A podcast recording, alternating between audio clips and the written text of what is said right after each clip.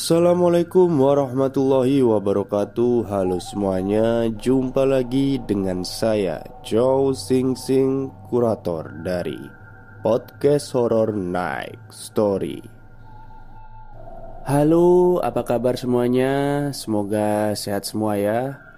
Dan pada malam hari ini seperti biasanya Saya akan membawakan sebuah kisah mistis untuk kalian semua tapi kali ini bukan saya yang membawakan, melainkan langsung dari narasumbernya, yaitu Mbak V. Dan ingat ya, ini bukan Mbak V yang ada di Do You See What I See, melainkan Mbak V yang ada di podcast Horror Night Story. Ingat ya, beda orang, tapi namanya sama. Oke, seperti apa kisahnya? Mari kita simak. Assalamualaikum warahmatullahi wabarakatuh. Dulu, ketika saya kecil, saya ingat betul ada salah satu perempatan di desaku yang ada gerdonnya. Nah, gerdon buat kalian yang tidak tahu, Gerdon itu kalau sekarang mungkin lebih familiar disebut dengan pos kampling. Nah kami menyebutnya gerdon saat itu mungkin berasal dari kata gardu. Entahlah, saya juga kurang tahu. Yang saya tahu gerdon adalah tempat yang menyenangkan untuk saya bermain bersama teman-teman saya. Dan jika malam hari, Pak Hansip dan beberapa uh, pria-pria dewasa di lingkungan sekitarku berkumpul di situ untuk kemudian melakukan patroli keliling. Jadi saat itu, Gerdon adalah salah satu titik penting uh, untuk menjaga keamanan lingkungan sekitarku. Tapi kemudian, seiring berjalannya waktu, Gerdon itu jadi sepi. Mulai jarang ada yang mengunjungi Ya mungkin karena sibuk dengan urusannya sendiri-sendiri. Terlebih ketika Pak Rusli, si pemilik pekarangan di belakang Gerdon itu mengalami kebangkrutan atas usahanya yang membuat semua aset-asetnya disita oleh negara. Ya akhirnya beliau pindah dari situ Sejak saat itu, Gerdon semakin tidak terawat. Karena biasanya Bu Ruslilah yang sering membersihkan Gerdon. Menyapu, merapikan rumput-rumput liar yang tumbuh di depannya. Jadi ketika beliau sudah tidak tinggal di situ lagi, Gerdon itu jadi kumuh. Belum lagi bau yang menyengat. Terkadang bau pesing, terkadang bau minuman beralkohol karena juga beberapa kali digunakan oleh pemuda-pemuda kampung yang nakal untuk tempat mereka mabuk-mabukan. Atapnya mulai rapuh. Beberapa genteng bahkan sudah mulai jatuh. Hingga pada akhirnya gerdon itu benar-benar tidak berfungsi sama sekali tidak pernah ada yang datang ke situ. Terlebih ketika mulai banyak cerita-cerita dari warga tentang beberapa gangguan yang mereka dapatkan di Gerdon itu. Di antaranya namanya Bubadi, salah seorang uh, perangkat desa di tempatku. Bubadi pulang dari kantor desa itu sekitar jam setengah sembilan. Melewati gerdon itu. Jalan kaki pas waktu itu. Ketika melewati gerdon itu, Bubadi mendengar suara perempuan memanggil namanya. Bu, Bubadi, Keng Bundi. Bubadi ingin menoleh, menjawab, tapi dia tidak melihat siapa pun. Ubadi sempat berdiri sebentar di depan gerdon itu memastikan bahwa tidak ada siapa pun di gerdon itu yang menyapanya. Setelah yakin tidak ada, Bubadi pun berniat melanjutkan langkahnya hingga terdengar lagi suara yang sama. Bu, Bubadi, Keng Bundi Bu, atau dalam bahasa Indonesia-nya uh, dari mana Bu? Ya kurang lebih seperti itu. Dan ketika panggilan yang kedua itu, Bu Badi merasakan merinding yang sejadi-jadinya. Kemudian um, beliau hendak lari, tapi beliau melihat jadi di um, gerdon itu ada bukan ventilasi ya, jadi kayak dia ada jendela. Kan bangunannya masih bangunan dulu yang kayak bentuk rumah gitu, jadi tembok gitu kan. Jadi di gerdon itu ada ada kayak jendela tapi itu nggak ada nggak ada daun jendelanya gitu. Jadi cuma ada uh, lubangnya gitu. Dan ternyata pas Bubadi lihat ke arah situ, Bubadi melihat wajah perempuan dengan rambut panjang. Hanya wajah karena ya lubangnya tidak terlalu besar. Hanya wajah dengan rambut yang um, panjang tapi kusut. Dia nyengir ke arah Bubadi. Kontan Bubadi langsung refleks lari tunggang-langgang pulang. Itu satu. Ada lagi um, Pak De Ruslan, kebetulan Pak De saya sendiri. Waktu itu beliau pulang dari sawah sudah agak larut ya, nggak tahu ada urusan apa di sawah. Ya memang biasanya juga memang beliau lewat situ uh, ke, tapi waktu itu beliau naik sepeda kalau Bupati tadi kan jalan kaki. Nah pas ketika lewat situ uh, Pak Ruslan ini mendengar ada sweetan. Jadi eh, bukan sweet sorry apa siulan. Nah jadi kayak, kayak ada orang bersiul gitu.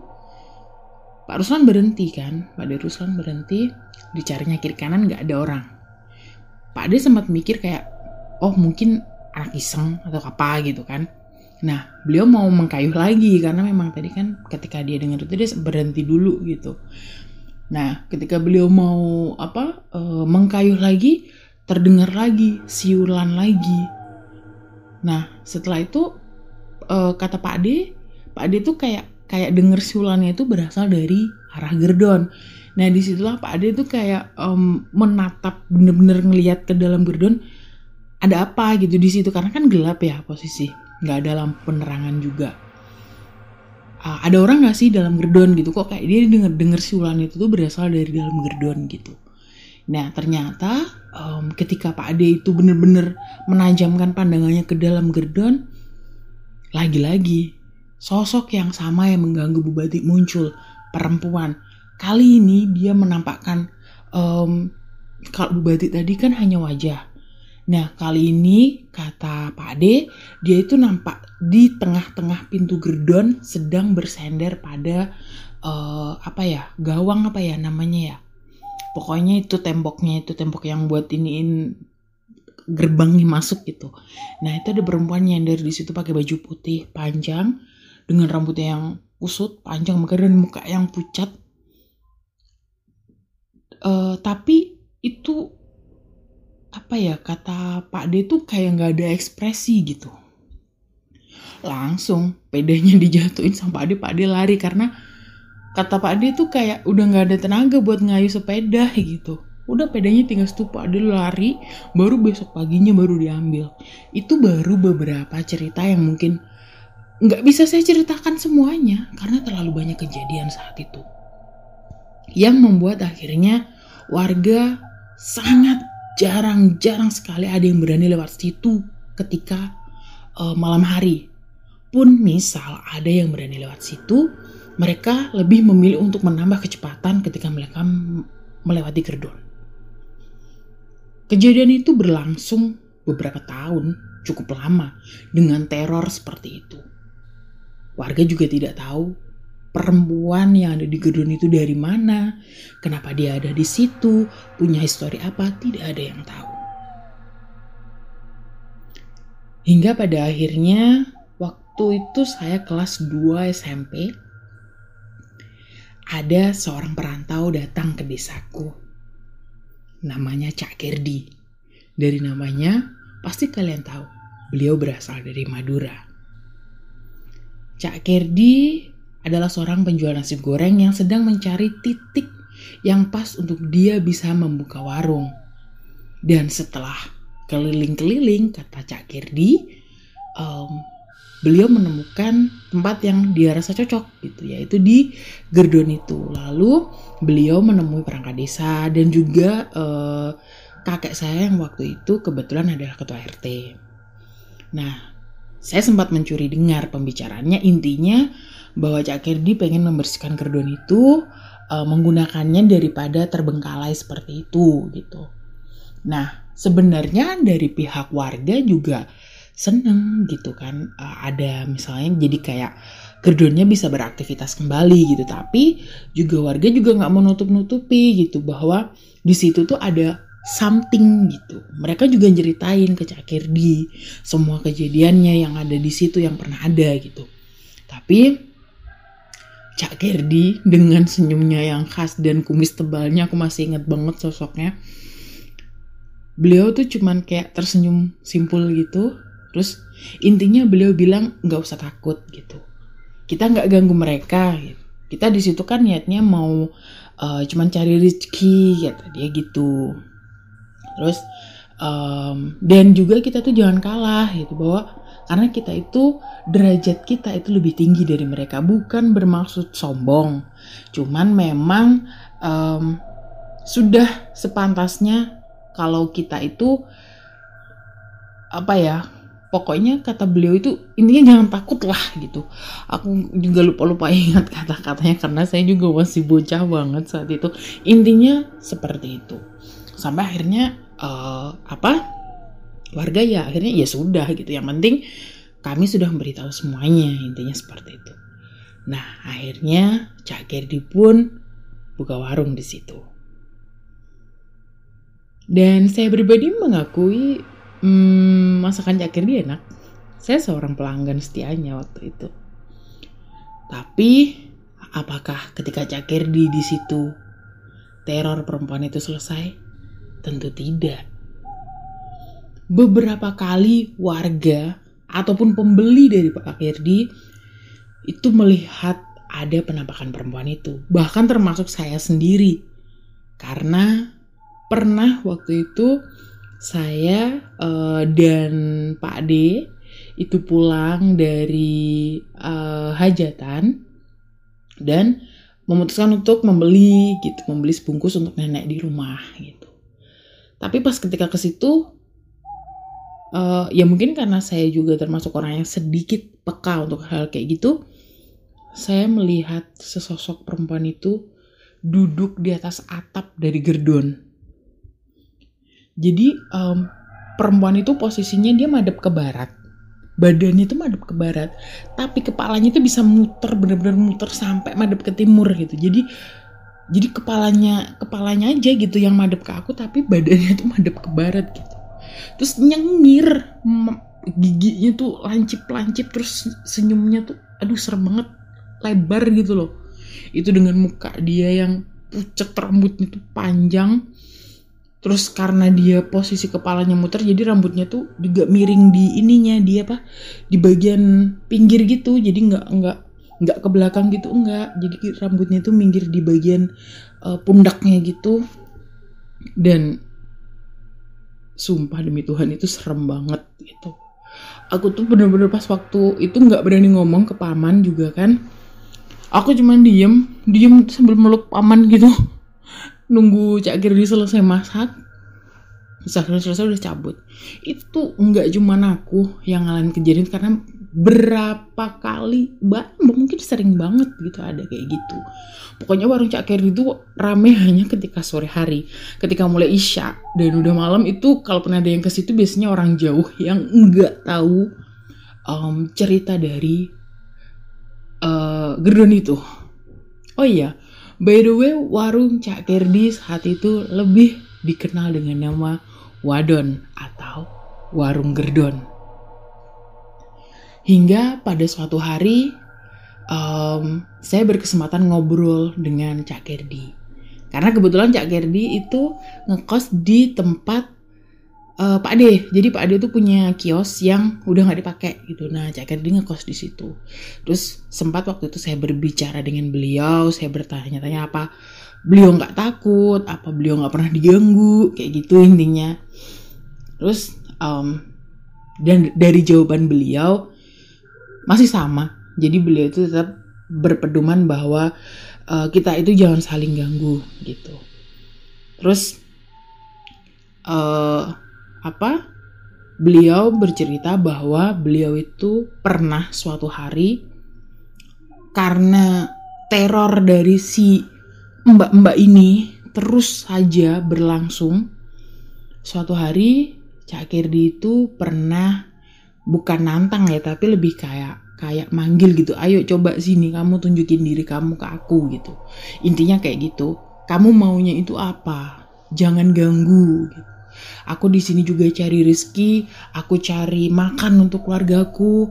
Kalau sampai misalnya daganganku nggak laku karena kamu nakut-nakutin orang, terus aku nggak punya duit untuk keluargaku, keluargaku kelaparan, tuh kayak gimana? Nah, kayak intinya tuh diajak ber apa uh, berdiskusi bukan berdiskusi ya apa namanya intinya Cak Kirdi ngomong kayak gitulah ke si sosok ini gitu yang kebetulan uh, apa kata Cak Kirdi si sosok ini pun akhirnya juga kayak yang mau ngerti gitu. Dan kata Cak Kerdi, um, si mbaknya ini, dia bilang dia tuh cuma pengen punya teman gitu. Dia tuh cuma pengen uh, main gitu. Tapi kenapa ketika dia tuh kayak mau kenalan ibaratnya sama orang atau ketika dia berusaha untuk memunculkan diri sama orang tuh orang tuh selalu takut gitu ya mungkin ya mungkin mbaknya juga nggak sadar atau gimana bahwa um, perwujudan beliau itu sangat menyeramkan buat saya hingga akhirnya setelah dilakukan mediasi dengan baik kata Cak Gerdi Cak Gerdi um, akhirnya kayak bikin kesepakatan ya udah kamu tuh kalau mau nunjukin diri tuh nunjukin diri ke saya jangan ke orang lain. Intinya tuh jangan ke pelanggan takutnya mereka nanti jadi trauma nggak mau balik. Pak Gerdi juga gitu kan yang susah gitu. Dan ternyata itu manjur gitu. Sejak saat itu aku hampir tidak pernah mendengar cerita tentang gangguan si mbak-mbak Gerdon ini tapi kemudian Cak Gerdi harus pulang kampung karena ibunya sakit dan dia harus merawat ibunya. Akhirnya wadon pun tutup. Warung Gerdon itu tinggal cerita. Gerdonnya masih ada. Warungnya ya udah jadi legenda. Dan perempuan itu si Mbak Gerdon masih ada sampai sekarang. Ketika misalnya saya sedang ke rumah saya yang sana dan melewati Gerdon itu, saya masih sering melihat perempuan itu ada di sana. Terkadang duduk di atas atap, terkadang duduk di dalam bangunan, terkadang berdiri di tengah-tengah pintu. Bahkan pernah berapa kali aku melihat dia berbaring di depan pintu gerdon. Jadi jadi kayak kan ada terasnya kecil gitu. Aku pernah melihat dia berbaring di situ. Dia siapa? Entahlah. Aku juga tidak tahu. Aku juga tidak ingin mencari tahu. Wadon Ya, inilah ceritanya. Warung Gerdon. Assalamualaikum warahmatullahi wabarakatuh. Selamat malam. Selamat beristirahat. Baik, terima kasih kepada Mbak V yang sudah menyumbangkan kisah mistisnya pada podcast Horror Next Story. Dan kalau boleh saya komentar sedikit Memang dalam cerita ini sepertinya setannya itu kesepian. Jadi kayak mencari teman gitu. Sebenarnya nggak niatnya nggak nggak ganggu. Cuman karena dia tidak sadar akan bentuknya yang begitu menyeramkan, ya orang-orang kan pada takut ya. Jadi kalau boleh saya usul pada kalian semua, jika kalian bertemu sesuatu di jalan, entah itu makhluk halus atau apa, jangan lari, samperin, terus ajak kenalan. Siapa tahu kan mereka itu butuh teman gitu loh. Niatnya nggak nakut-nakutin. Kita kan juga nggak boleh suudon sama setan. Terima kasih kepada kalian semua yang sudah mendengarkan podcast Horror Next Story malam ini. Semoga semuanya terhibur ya. Selamat malam dan selamat beristirahat. Dan ingat, kalau melihat sesuatu hal yang gaib, jangan lari. Ajak kenalan.